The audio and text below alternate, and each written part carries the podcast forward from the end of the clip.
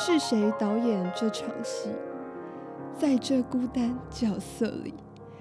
对白总是自言自语，对手都是回忆，看不出什么结局。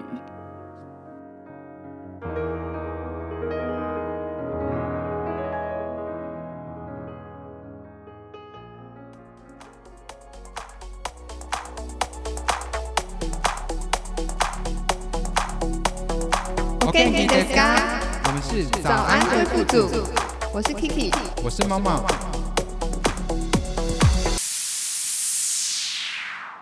大家好，欢迎来到早安贵妇组第二季。我是你的主播 Kiki， 难熬开个再会。等一下，我真的太台了。我就算你那个再会，我刚刚已经完全笑到没听到了。我想说。我要配合你啊因为我跟你讲，有人跟我说我台语很台，我想说我之后都要用台语跟大家打招呼可以，但我想要先提一个题外话就是你今天头发很油欸，我现在才发现非常的油欸，就是我们今天要谈论的主题是头发很油怎么样让头发比较不油？超油的，被你吓到，你干嘛不洗头啊？还好吧，没有，我跟你讲，因为好，我这边就要跟大家分享我一些就是最近头发的一些心路历程。没有要听啊，你只要说你为什么很油就好。好，反正因为我个人就是最近很少年白。你是最近吗？你一直都少年白啊？就是这近几年就变得非常非常容易很少年白，然后我就因为我就想说啊，一直在染黑色头发，我觉得好无聊，然后我就想要染一些你知道非常非常深的一些蓝色、绿色或深灰色，然后每次买回来染完都会变成这个咖啡色的。然后我这一次已经是买那种，就是你知道有些染剂它是抑制红色系的， 就它会抑制你的头发变比较偏红色，染完还是这样子。然后所以我现在其实发色看起来比较浅。所以我照到光就会看起来很油，所以不是我头发很油。那这样你就可以理解为什么我的头发总是看起来比较油哦，因为你是浅色发的人，天生的。对啊，所以不要再说我的头发很油或怎么样，是真的很油，但是有原因的。我跟你说，你没跟我讲之前，我从来没有发现过这件事，是你自己很在意。我很在意，因为我来跟大家讲一下 Kiki 这个人有多神经病。她跟我分享过，之前跟她约会的男朋友，他会有审视一个点，就是如果那个男生可以特意载她下班、载她回家洗完头发，然后在她家楼下等她，然后再一起出去约会的话，他会直接给她加一百。就是我老公。对。就是我想说这个人是有神经病到什么程度，就你不会随身戴个帽子出门啊？不行啊，因为我觉得帽子压住就会更显得头气很重，所以我整个人是很在意这个头顶的那个气流以及它整个气味的。好，所以我们今天要讨论的主题是我们今天要讨论的主题是什么呢？因为最近台湾疫情很严重嘛，就是我们现在录影时间是5月23号，是的，然后其实已经连续好几天每天几乎都已经200-300例境内确诊。你刚是说录影吗？录影、oh, OK， 我想说你一直有一些你有一些你可能有一些什么梦我不用做梦，我已经是 superstar、oh, 然后就是对200-300例其实真的蛮严重的对，所以就是我知道现在台湾就是状况很严峻，然后我知道很多人现在也都是在家里工作啊，或者是也没有办法去上课，什么都是线上，对、啊，就变得跟其他很多国家都已经一样了、所以我们今天要做的主题是我们要介绍我跟 Kiki 自己喜欢的影集给大家，可以让大家当薪水小偷边工作边看影集，就是在那种主管或者是老板没有 cue 你的时候，你就先补一些集数，然后一 cue 你之后就赶快再继续接轨，你可以刚好训练自己可以一心多用的那种功力。我跟你讲，未来的趋势，社会趋势非常需要一心多用的人，趁现在开始准备好不然等 coronavirus 结束你就会被淘汰我们在乱讲话我是说真的啊，但好了，我要先跟大家分享，我觉得其实以目前为止的话，其实台湾人真的算是还蛮守法的，因为我觉得大家真的有把口罩戴起来，非常，而且我非常吓到的是因为我朋友他其实是在信义区上班、就是百货公司还是一些什么我忘记了、忘记自己朋友的工作然后因为他其实上礼拜六日他有拍了一下就是信义区的人潮，完全几乎没有人。我原本已经被 Instagram 限时动态已经吓到觉得很惊奇哦，就好像隔天吧，好像外媒报道就有直接截，就是截那些台湾网友传上去的图片、然后就是大力赞赏说台湾就是人真的很注重防疫，就是自主完全不出门，就算没有封城也不出门。是啦，但还是其实还是有蛮多人出门的，只是说我这边我很怕说错话，我想说我不要讲好你就说吧没有，就只是因为新闻还是会特别去报道一些可能不戴口罩的人，然后他们可能就有一些精神上的问题，然后就觉得那些人好辛苦哦，就这样你要多说什么？对啦，但是因为我觉得其实跟台湾比起来国外其实更严重，就是有更多有病的人哦，当然啦，对，我会这样讲并不是在指那些真的是有精神疾病的人哦，是他们思想上有一些毛病、例如说因为我自己在日本嘛，之前也跟大家分享过，就是有人说 Corona 是阴谋论啊，对对对，不要戴口罩，呼吁大家、就是你有病到这种程度，就是你自己不戴就算了，别人要不要戴关你什么事啊。现在台湾有一些那个阴谋论啊，在那边讲说现在疫情根本没有那么严重，然后是因为目前那个执政者想要让大家赶快去打疫苗，然后增加一些有的没有的，所以才骗大家疫情变得这么严峻。我只能说大家真的要很加油，因为疫苗其实是花你缴税的钱买，我就觉得所以他真的不需要骗你我真的觉得很好笑，就我觉得这是什么鬼，他们就是什么要用来炒股还是什么什么之类的。我在法国的朋友，我记得之前有跟大家分享过，他每次跟他法国的那个范文老师家教的时候，他都会气到一个不行，因为他老师就会一直在那边讲，每次上课都要讲说 Corona 是阴谋论啊，然后怎样怎样怎样怎样啊，然后他一直逼问我朋友说，如果你相信的话，那你身边有人死掉吗？有人确诊吗？这样子。但我要在那边跟大家讲，我男朋友的朋友2次确诊。天哪！这是真的哦，就是好了，然后隔1-2个月还是2-3个月又确诊。他是都不戴口罩吗？不是，是因为他跟他女朋友住在一起。然后他女朋友的工作是没有办法在家里工作的，因为他女朋友是 dancer、所以他第一次是他自己不小心染疫，他自己不小心没有错，但他后来都很小心，几乎都没爱出门，但后来就是他女朋友染疫之后传染给他。天哪！所以真的不要觉得是阴谋论，因为 like 这么近的人都得了，好麻烦哦。那他还好吗？还好啦，毕竟我之前才跟他一起吃过饭、那你还好吗？我自己也没事的话，因为他没事所以就没事。 OK， 就是他那个当时是没有传播力的。没有，他当时已经康复，我们才跟他见面。对，就是他会一直甚至他最近又感冒了然后他就是马上就跑去那个检测 PCR 检测说到底自己是阴性还是阳性，结果是阴性，所以就还好，只是一般感冒，因为就是季节换季。我只能说大家真的要保重自己，口罩戴起来。台湾已经很棒了，所以就是我们不要管那些老鼠屎，要死他们自己一起去死一死这样子。但也没有这么说啊，因为就是他们不管好自己就会影响到别人，反正最好的方法就是把自己关在家里，就这样。对，就只能顾好自己，管不了别人。对啊，不要去理那些人了。反正他们钱多，他们想要捐钱给台湾当一些慈善机构，我觉得也不错。难讲啊，这个还有很多阴谋论可以说。可是不是说没戴口罩现在已经变成要罚钱了，就是你走在路上没戴也要罚钱是没错啊。可是他们有人在讲说那个流程公文什么的速度太慢了，所以就等于说你要罚他，等到他实际被罚钱的时候可能是好几个月之后，所以民众其实没感觉。没关系，他还是要交钱我是觉得要罚就立刻当他叫他把钱掏出来，那种最有感觉。我以为是说你会说那些人很京剧变脸，就是看到警察1秒就马上把口罩戴上。没有，他们有的人会用手整个捂住嘴巴，就说哦拍死要白吉啊白吉啊，就这样子。然后还有一个最近最疯传是有一个男子在全家，然后在门口说我跳进来我又跳出去，我跳进来我又跳出去啊。我只能说太可惜了，你没有去当谐星可是后来好像他有躁郁症了哦，是说，可是我真的觉得说，其实不是跟每个，就是不是每个事件都跟精神疾病有关。因为我前几天看到一个影片，我知道有多可怕吗？我不知道，就是有人不知道是在全家还是什么，就是店员叫戴口罩，然后他殴打店员。哦，对啊，对啊，是把店员就是推倒在地上，然后狂踹欸。这些应该都是零星个案，但是因为你也知道台湾的新闻就是很喜欢去拍这些很极端的东西，然后再造成大家的一些可能反社会啊，或者是反什么什么东西，然后造成很多恐惧，所以我就觉得台湾的媒体就是这么难看，没办法，所以我就很少在看我只看一些影集，大家有跟对有跟之前介绍过一些李四端的远端世界。好了，我们来讲我们今天要说的影集吧。对对对，好好好，我们不要再讲一些很难过的事情。对啊，只能说大家加油，台湾加油，天佑台湾。那你要开始说了吗？啊，好，就是说呢，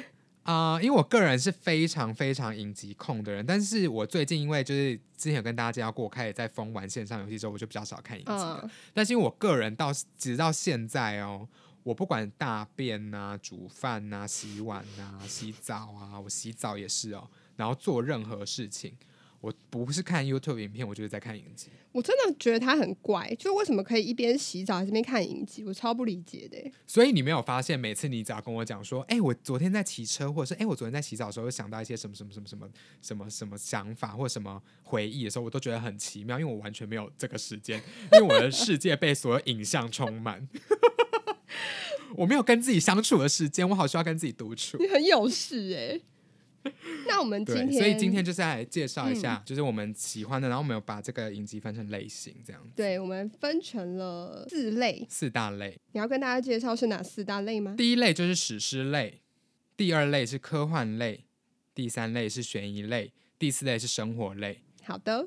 有这四大类型。因为我发现每个人喜欢看的影集的类别都不太一样，欸，对，其实非常不一样。所以我们就准备了这几个，因为我个人是什么都看。我其实也是什么都看，但是就是跟Momo讨论之后才发现，欸，其实我很少看喜剧类的影集耶。哦，我自己也是耶。对啊，我发现我整个人是人生可能很悲观还是什么样的，我也不知道。还是你已经够喜剧了，你人生本来就是一个喜剧。那我们第一个史诗类的部分啊，就再一次的忽略。就是人生已经是够搞笑了，不需要以喜剧来充满你的人生。 OK，那史诗类的部分啊，就是我跟 Momo 都非常喜欢的，而且我们也只有写这一部，我们没有写其他部了。没有写其他部，因为没有任何一部影集可以跟这一部比了。对，虽然它的结局我觉得不是很理想，但是它前面还是非常的棒。相信大家应该已经猜到是哪一个，来猜猜看，给你们3秒钟，1、2、3，请公布。好，就是《冰与火之歌：权力游戏》，立刻讲。没有，好 cliché 哦，好 cliché 哦。这一部我个人真的很喜欢，可是我其实是到大概第二季第三季的时候才正式开始看。前面他一开始上的时候，我没有立刻就 follow 到。哦，我整个是已经到那个在那边跟大家剧透一下，我是到 Jon Snow 死掉那一季才开始追，是第四吧。对，我是蛮后面的。那你真的蛮落伍的。反正这一部就是很多那些，你也知道它毕竟是讲的世代是比较久以前的，所以就是一些近亲同婚生子啊，一些有的没有，就是里面也有很多那种乱伦杂交一大堆。对，所以如果你喜欢乱伦啊，你喜欢跟自己的哥哥姐姐弟弟妹妹怎么样的话，建议你看这一部。它里面真的乱伦的很乱七八糟，可是因为在以前那种时空背景，好像又不会觉得很奇怪。很奇怪，是吗？他哪里那个是跟表姐表哥或者是堂姐堂哥那种才 OK， 那有很少是自己跟自己的。你是已经到女娲时代了，是不是？是伏羲女娲两个人，就是你知道，也不是那样，是这个是有点夸张了。OK， 那你觉得这一部，因为他是双胞胎，欸，好啦，龙凤胎，好啦，那你觉得这一部的看点到底是什么？就是这个。因为他从第一季就开始有拍出一些乱伦的画面给大家看，好烦。然后也是因为乱伦引发了后面的故事出现，哦，因为他们就是为了就是隐藏自己乱伦的真相，然后不小心伤害了别人。唉，真的是好像就是这样欸。好，下一步是有真的有那么无聊？那要不要讲？没有啊，因为其实我跟你喜欢的点其实有点不一样，因为我对于这些乱伦什么的我不在乎，我只是很喜欢他每一个家族有自己象征的意义，然后每一个家族他们之间彼此的纠葛，我很喜欢看这种东西，因为我就觉得很有故事感，我喜欢看很有故事感的东西。哦，那些乱伦其实也是啊，我就觉得很合理啊。我本来还想讲说是我价值观太偏差，就是我有在看，就是我只注意这些，就没想到有人比我更能接受。因为我根本就不觉得奇怪。反正这一部真的很好看。好，那所以呢，这一部因为这一部其实除了你刚刚讲的那些家族的纠葛恩怨情仇之外，我觉得它还有一点是他其实真正想讲的是权力是不是真的会让人家腐败。我觉得就是啊，因为他最后一集的最后一季的最后一集也是在讲这个东西。对，虽然他的结局不是很理想，可是他还是在贯彻他这个权力游戏的部分。对，就是权力的游戏，没错，讲废话。所以大家有空可以去看，不过因为它的季数很长，8季吧，7季还8季，忘记了，反正就很多。你如果少算一季也没关系，因为最后一季可以不用算。反正你可以慢慢看，但是就建议你不要在晚上睡前的时候看，因为它有一些比较血腥，或者有一些比较暴力的部分，有时候会做噩梦。哦，我很爱 OK， 可能我比较单纯，所以我有做过噩梦，所以就请大家就是自己去抓一下自己的那个，你知道自己的 tempo 接受程度。对，好，很推推。接下来是科幻类的，你说？哎，是我是不是？对啊，就你主 key 啊，我这边是主 key 是好。来跟大家讲一下，如果大家觉得进京通经还不够，你喜欢乱伦群交的话呢，你可以看 Sense8， 也就是超感八人组。可是他也没有乱伦啊，就是群交。对，他没有乱伦，他是群交，但是他的群交很复杂。你如果喜欢一次多 P 的话，这一部很适合你，因为里面有很多画面是多 P 可以满足你所有的幻想，就是不管你今天是异性恋、双性恋还是什么恋，都很适合你。好像就只有人兽恋没有吧，就没有人兽恋。没有，我只是想说，我怕有些人有一些特殊癖好，他不好意思讲，我只是把它讲出来。这一部没有人兽恋的话，建议大家去看《水底情深》的电影。好，这一部没有，但是我觉得他的多 P 比较特别，是他是灵魂类的多 P， 对，他不是真正肉体上的多 P。对，只是他把那个画面拍出来，所以如果你真的喜欢，你还是可以去看一下。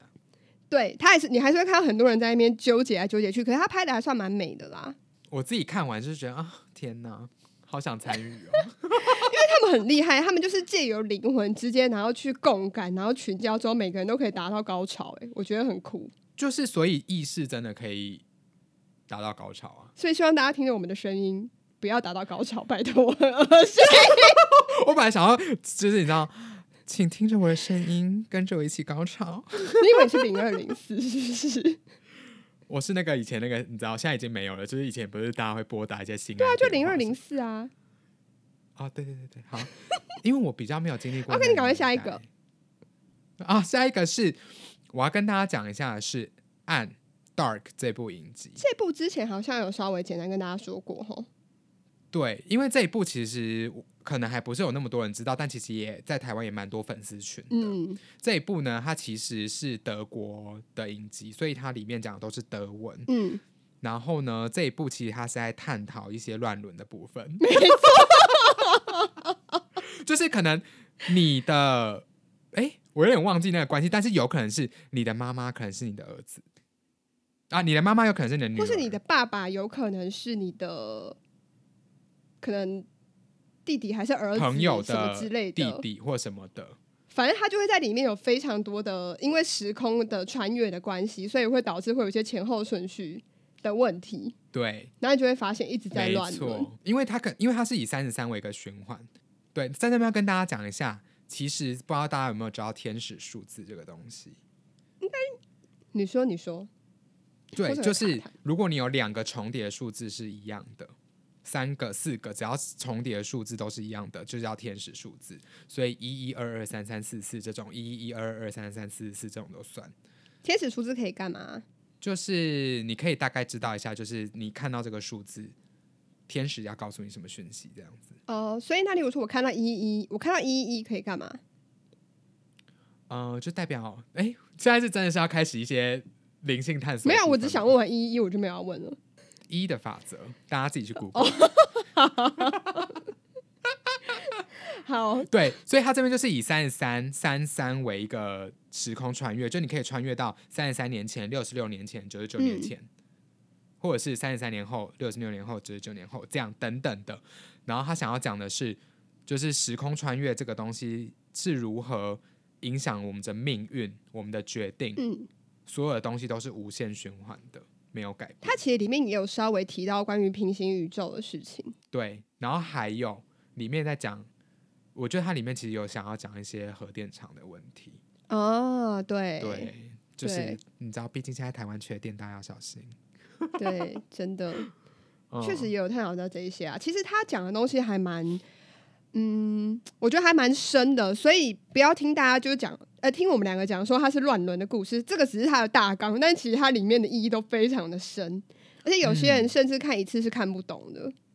你可能要多看几遍，因为它其实都是它是真的都是有理论的支持存在的，所以它不是随便拍拍而已。所以如果你喜欢洛南的电影，洛南谁是洛南？如果你喜欢Norman 的电影的话呢，就很建议你去看这一部影集。对，但是建议你真的要多看几遍，因为它真的需要一点时间理解。如果你真的懒得看的话，你就去找一些影评，你看一下影评就知道了。嗯，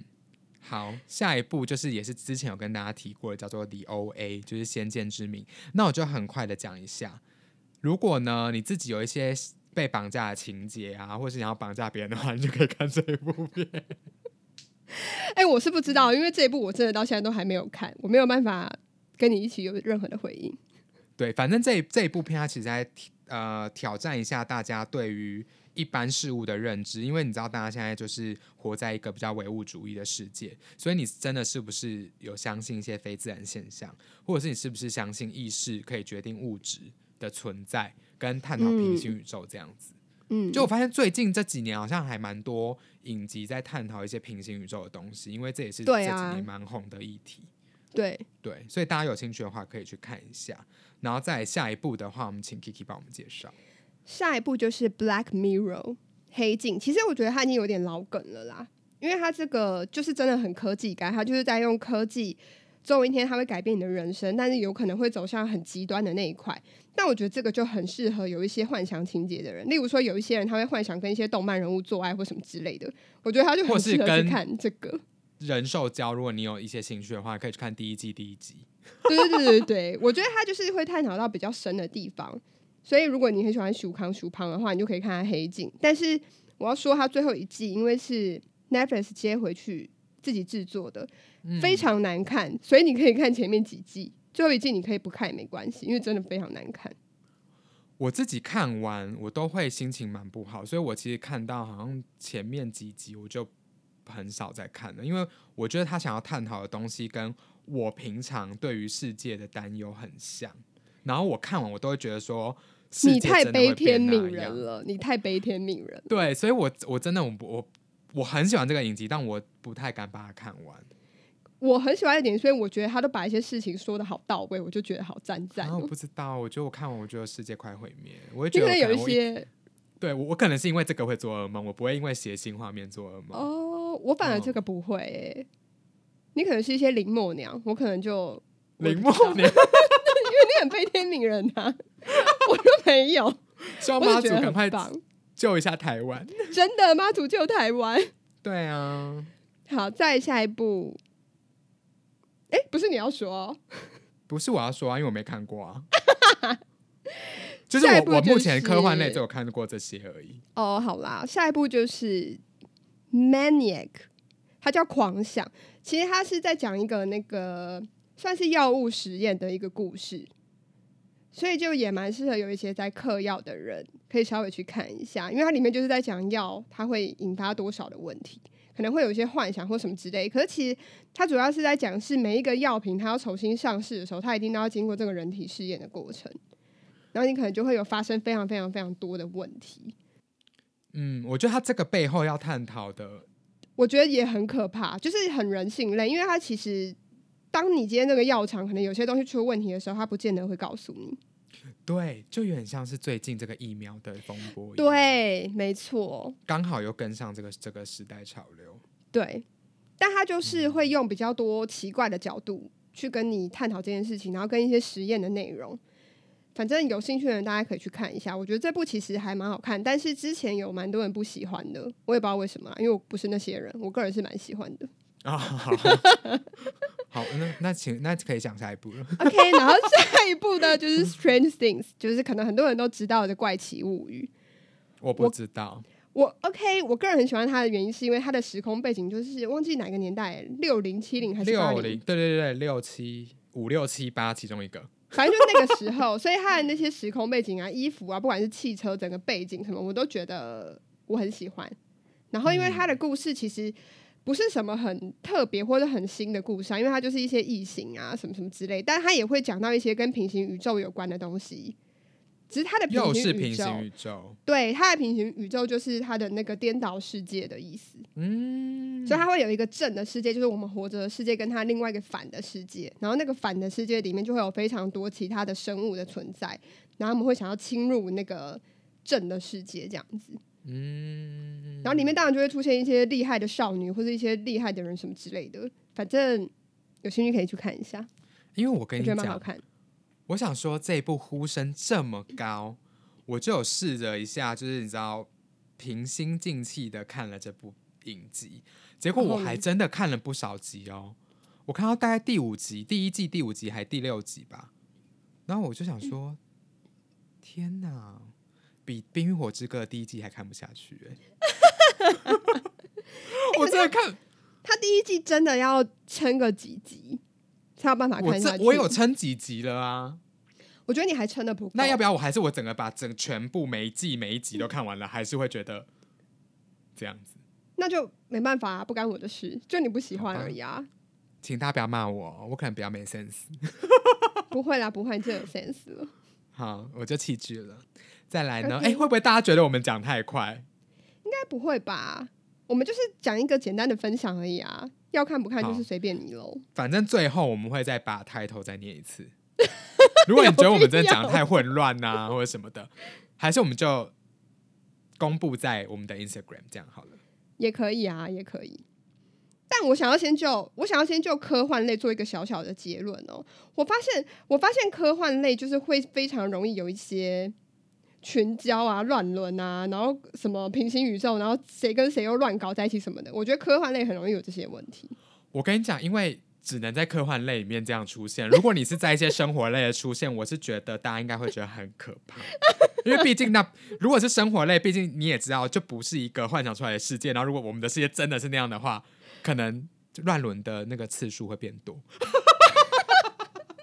靠腰，因为毕竟大家也知道群交就是有一些你知道有些人会约，所以这不是很稀奇的事哦。是啦对啦对啊、okay. 之前那个啊，不是那个疫情刚爆发去年的时候，不是有人在群交然后被抓到聚集在哪里啊？是火车上还哪边吗？我忘了，好像是钱柜吗我其实忘了我不确定他的地点。好啦，反正就是钱柜也不用告我们啦，反正就是事实嘛不是啊，因为也没有影响到钱柜啊，因为是那些人的单一的问题，不是那个插柜的事情。好好好，插柜好，再来是悬疑类。悬疑类呢，我第一个要首推就是我非常非常喜欢的，叫做 Bates Motel， 它的中文就叫做贝兹旅馆。这部呢非常非常适合有恋母情节的人看，因为它里面的恋母情节可能会超出你对你妈妈的喜爱，我觉得那可能就是适合所有异性恋的男生看我觉得非常适合。然后这一部它其实是那个希区考克的那个《惊魂记》的前传，他在讲他前面的那一段故事，然后怎么去导致最后这一个 Norman 他最后的整个人的性格，所以他其实是被他妈妈影响很深，然后里面就有非常非常多有的没有的画面。我记得因为我只有看过《惊魂记》，然后因为《惊魂记》这一部真的是非常非常的经典，因为它其实在当时的年代就是那样子的技术跟那样子的情节剧情引起非常大的回响，然后就后面就有很多的你知道影视界人会探讨说它到底背后的意义是什么。然后它就是其实除了精神疾病之外，我记得他有异装癖对不对？那个男主角他喜欢穿他妈妈的衣服扮成他妈妈，然后加上她有厌女情节，因为她都是杀单身入住的女性。对，哇！你们去看了这个 Bates Motel 之后，你就会知道为什么她会变成这样啊！她就是完全就在交代她前面的故事，前面的所有的她的人格养成。没错，没错，没错。好，这部我真的非常的推，因为我觉得真的非常好看，我很推。这一部我会放进口袋名单。好的，因为这个其实呼声很低，而且没有太多人讨论。其实蛮多的，因为我朋友其实有看他之前就有推过我，但我身边好多人都没有看哦，我很喜欢、啊。是，嗯，怎样啦？要加油！好啦好啦，你赶快讲下一步。下一部我要讲的是，好像也是之前有跟大家聊过的，就是《Killing Eve》这一部，中文是翻成《追杀夏娃》。我觉得这个翻译真的是烂透哎、欸，嗯，可能是想要跟《追杀比尔》，你知道？我觉得很烂，也太直译了吧？对，但这一部其实他是在探讨那个，就是探员跟 MI6 还有 MI5 的探员跟杀手之间的关系，就是原本是要调查杀手的人，后来跟杀手衍生出 一些你知道情愫，这样会不会有一点就是那个什么斯德哥尔摩症候群？就有一点，因为你知道，毕竟那个探员本身就是对于杀人犯很有兴趣，可他研究到他发现他爱上杀人犯，但是这个就是斯德哥尔摩症候群啊！我不知道是不是这样用哎、欸。OK， 好了，我不确定，不好意思哦、喔。反正我就是我自己个人很有一些问题。所以如果你平常呢有在想说啊，我到底是不是喜欢同性的人还是怎么样的，很适合看这部影集，它可以帮你拓展一些就是人生性向上的可能性。那如果说喜欢玩一些就是探员跟杀手的 cosplay 的人，是不是也很适合看？你说官人跟小丫鬟，对，也很适合看，也很适合看，因为我跟你讲，里面大家会以为说哦，探员就是比较有威严啊，杀手就是比较你知道，就是逃藏藏匿匿的，但我跟你讲是相反。反而是探员被杀手控制，因为杀手很强势、哦、原来哦，然后两个都是女性，那真的可以很适合 cosplay 的人，就在床上有一些特别活动的时候可以演这个部分。而且我非常要赞赏这一部的探员是亚裔的人演的哦，是一个韩国人叫 Sandra Oh 演的，他演得很好，非常好，但得奖的是那个另外一个白人啊，你也知道这个部分我们之前好像有探讨过了，所以我们就不多说了好，下一部要跟大家介绍的是 The Handmaid's Tale 使女的故事，这一部应该很多人都知道吧？对，这应该很多人知道，而且我蛮多人都在看这一部的，因为你没就算没看过你也听过这一部片。对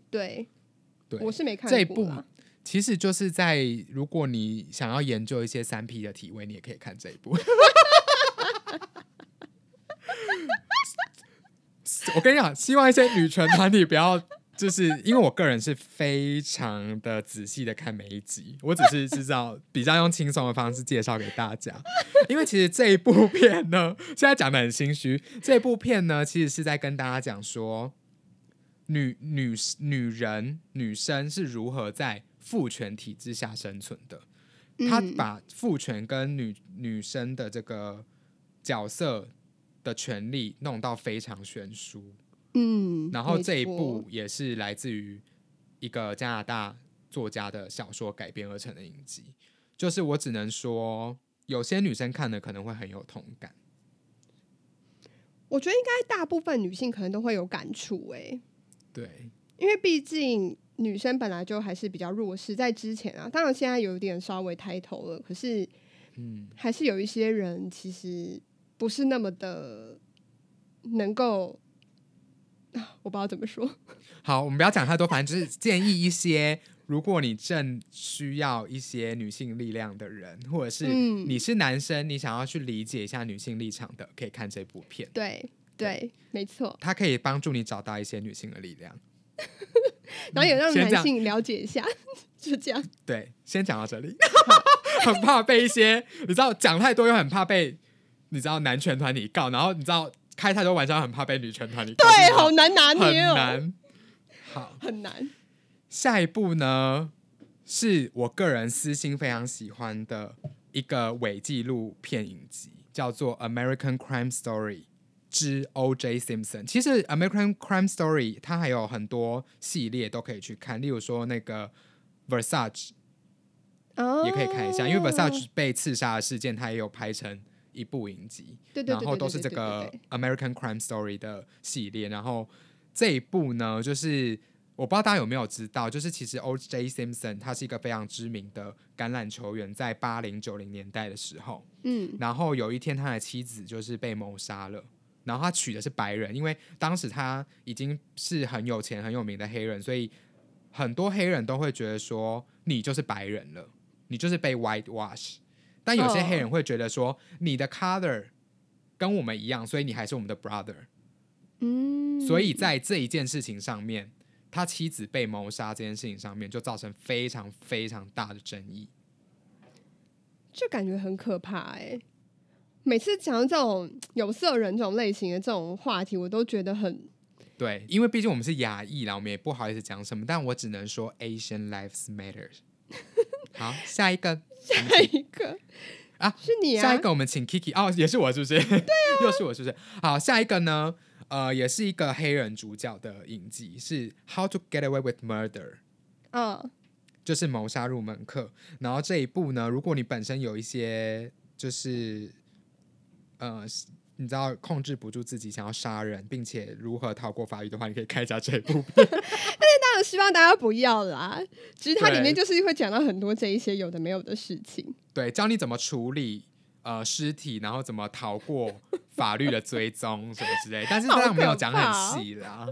好可怕哦。但你不是说你觉得蛮拔辣的，就是很洒狗血，会觉得有一点拖。但是它其实不像是一些单元剧的类型，它不是说每一集都是独立的，当然是每一集他们可能会接到不同的法律案子啊什么什么的，但是它其实整个故事的轴线还是以主角那几个主角为刻画下去写下去，所以它其实是要告诉你的背后的意义。我自己觉得是，如果你都已经经历过这么多现实的残酷，例如说你当律师你一定会接过很多现实的案子，例如说杀人啊诈骗啊什么什么等等的，家暴啊，对，你还能向善吗？你还相信人类真的是善良的吗？因为我跟你讲，不要小看很多人喜欢芭拉片。是啊是啊，是没错，其实芭拉片也没有什么错，也没有什么不好啦，就只是看每个人的喜好而已。好，下一部就是 You 安眠书店。这部我就不多说，因为好像很多人知道，反正他就是要告诉你怎么当跟踪狂，就这样结束。好，那请 Kiki 为这个悬疑类做一个总结。我觉得其实悬疑类啊，探讨更多的是跟人性有关系的东西，真的。所以我难怪那么多人喜欢看悬疑类的。对啊，因为其实都是因为人性，所以会造成出很多的疑问或者很多很可怕的状况。因为其实全世界最可怕的东西真的就是人性，我觉得没有比人性再更可怕的了。怎样？还有你是人类，是人类中的人性。好，再来是生活类。生活类的话，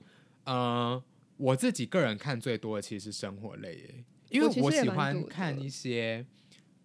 两性关系什么的影集，其实我都觉得它算是生活类的东西，因为它跟我们生活太接近。所以我们等一下可能有讲到的，也许有些人会觉得说，怎么会归在这一类？我只能说啊，就是我归类的啊，不然你想怎样？对啊，就是这样。那我开始说，第一部就是《The End of the Fucking World》，去他的世界末日。其实这一部它是一样，是从青少年的角度，然后去探讨关于有点边缘人性格的问题。但这个呢，我觉得我个人还蛮喜欢的，是因为我觉得那些人他只是不符合社会期待，或者是他不适应这个社交团体，但他们其实还是有非常多自己的心理世界，跟有一些看似很光鲜亮丽的人，其实他内心更可怕。就是我们有时候可能会误解，有些有边缘人性格，你会觉得他一定是那种世界观很狭窄啊，然后感觉就是你知道会想一些很仇恨、很偏差的事情的人。其实有的时候你看起来很光鲜亮丽的人，他其实内心才是最恶心。我个人就是边缘人啊，我个人也是啊，我以边缘人为傲。谢谢大家。好，我们往第二步。哦，今天的速度好快。好，接下来是好，请Kiki说。接下来是那个 Sex Education， 就是性爱自修室。这个一样是以青少年角度，但是它是在探讨怎么样学会自慰，跟青少年之间的两性关系，还有一些性的问题。因为它里面是男主角的妈妈，她就是专门在研究性爱这件事情的人，而即便是她已经研究性爱了，但是她的儿子却对性有障碍。所以其实有非常多很怎么讲，很微妙然后很奇妙的事情会在里面发生。我非常非常建议大家去看这一部，因为我觉得他拍的是非常普罗大众，他没有特别针对哪一个性别或年龄的人去去设计这个影集。它甚至里面也有讲到同志的问题。对，因为我觉得其实这一部很多人在，尤其是我们就是华人世界，我觉得很少人在青少年的时候有真正正确的学习到性别意识，或者是性知识，或者是性取向的一些尝试。我觉得这一部片教给了大家很多东西。因为如果是以目前的青少年，如果以台湾人来看的话，还是大部分是从 A 漫或者是 A 片上面得知的，然后就会知道很多很莫名其妙的尝试，例如说他可能会觉得做爱的时候真的可以做一些什么直升机式的做爱，或者是说可以做一些什么龙卷风式的，那根本就不可能。就是、你有看玉蒲团对不对？我没有，我真的没有，因为我没有看到那个片段，但是我知道很多人都会误会，以为 A 片里面的东西是真的。但其实那个都是经过剪接的，所以他没有办法真的是照那样子走，只能说也可以，但你可能要求别人或你自己掉一下钢丝之类的之类的，所以其实还是要有正确的性的教育，我觉得还是对大家来说比较健康。那这一部他就是会用一些比较轻松诙谐，或者是有些时候是会比较真的是深思的部分去探讨这些问题。因为它的主题是叫 Sex Education 对不对？对啊，其实我觉得中文翻的不是很好。嗯， Sex 这件事情在英文里面它还有代表着性别的意思，它不是只有性爱。嗯，对，所以大家很推荐大家去看这一部片。然后呢，下一部我们要推荐给大家的是我们之前也有提过的，就是 Big Little Lies 这一部。对，其实台湾翻叫做《美丽心计》，但可能很多人会看到它叫什么大小谎言这一类的。对，这一部其实也是在讲一些家庭的问题啊，然后就是你对于爱是不是有一些不正确的观念或偏见，所以导致于你在爱情里面是否很盲目，或者是你是做出造成你伴侣伤害的那一方，它其实是在探讨这样子的关系。所以这一部我们就不再多赘述了。再来下一部也是之前有跟大家讲过的是 POSE，叫做厌放80，没错。对，然后大家应该有听过我们讲嘛，就是这一部其实他就在讲那个变装皇后，或是80年代当时的舞会文化。然后我这边非常非常想要推荐给大家一个台词，因为我最近又因为他上了第三季，我又去重看了他前面的季别，然后我就记得 Mother Electra 有讲过一句话他说如果我们大家都试试看变装，这个世界就会变得更好。因为就有点像是你去站在别人的角度生活看看，你就会知道其实这样子不是一个容易的生活方式。那为什么他会选择这样的生活方式？一定是他想要完成自己的使命，或者是他想要去活出他自己的人生。所以好像变成批判别人都很简单，但你真的去站在别人的鞋子里面，站在别人的鞋子你去穿穿看别人的鞋子你就会知道不是那么好穿的。对对，这部真的很好看啦，还是再次再来。下一部是 Gossip Girl， 我自己是没有看这一部，我个人是走那个 Sex and the City 年代的其实这个为什么我会特别拿出来讲，是因为我大学的时候我真的很迷这一部，然后我觉得我相信应该很多可能跟我差不多30出头岁的人应该都会对这一部有很深的印象，因为那时候他们就里面就是每个人就是 看起来都很精致嘛，可是就会有很多换妻，就是可能谁跟谁突然在一起，然后下一次又变成谁，就是很乱啦，也是非常的乱。可是我觉得它里面有非常多有趣的地方，然后它也讲到很多是跟社交有关的事情，因为他们美国其实也有很多这些社交问题，然后加上他们在讲的是贵族学校的事情啊，那种最严重，因为他们爸爸妈妈就是给他们一个印象，就是你们要交人脉要很怎样怎样怎样啊，然后可能有很多都是那种可能企业联姻的这一类的啊，然后再就是里面一定会有那种比较穷的人，然后但是出现在贵族学校，然后被可能大家嘲笑或什么之类的，一定会有这种老梗啦。嗯，我只能说你心机如果本来就蛮重的，这一部很适合你哦，会非常适合你可以再看到你可以再如何精进你的心机因为这一部就很像是电影 Mean Girls 里面的那个再更进阶版，没错，因为它毕竟拉成影集了，所以可以有很多可以看嗯，然后再来是接下来两部我就直接连在一起讲，第一个就是 Breaking Bad 就是绝命毒师，然后再来是它的延伸外传叫做 Better Call Saul 是绝命律师，他应该就是故意想要跟绝命有扯上关系啦。这部我相信应该有很多人也都知道，因为他其实非常非常有名，他甚至绝命毒师的评分赢过 Game of Thrones， 就是他可是我其实不太能够接受这个评论欸，虽然我个人也是很喜欢绝命毒师，可是我还是比较喜欢冰与火我啦那绝命毒师他就是在讲一个男的，然后他快要挂掉，但是他很会做毒的这件事情，他很会做毒品，他很会做毒，对，然后到里面就会衍生出非常多的问题，因为毕竟制毒这件事情本来就是犯法的嘛，然后又加上他可能有一些背景，然后跟他导致为什么要做这个毒品的原因，加上他加入了这个毒品的世界之后呢，他这个人也跟着改变了就有点近朱者赤近墨者黑的概念，到最后大家都不认识他。我觉得以后如果我们真的就是讲话没那么顺的话，我们就尽量不要使用一些太艰涩的词汇。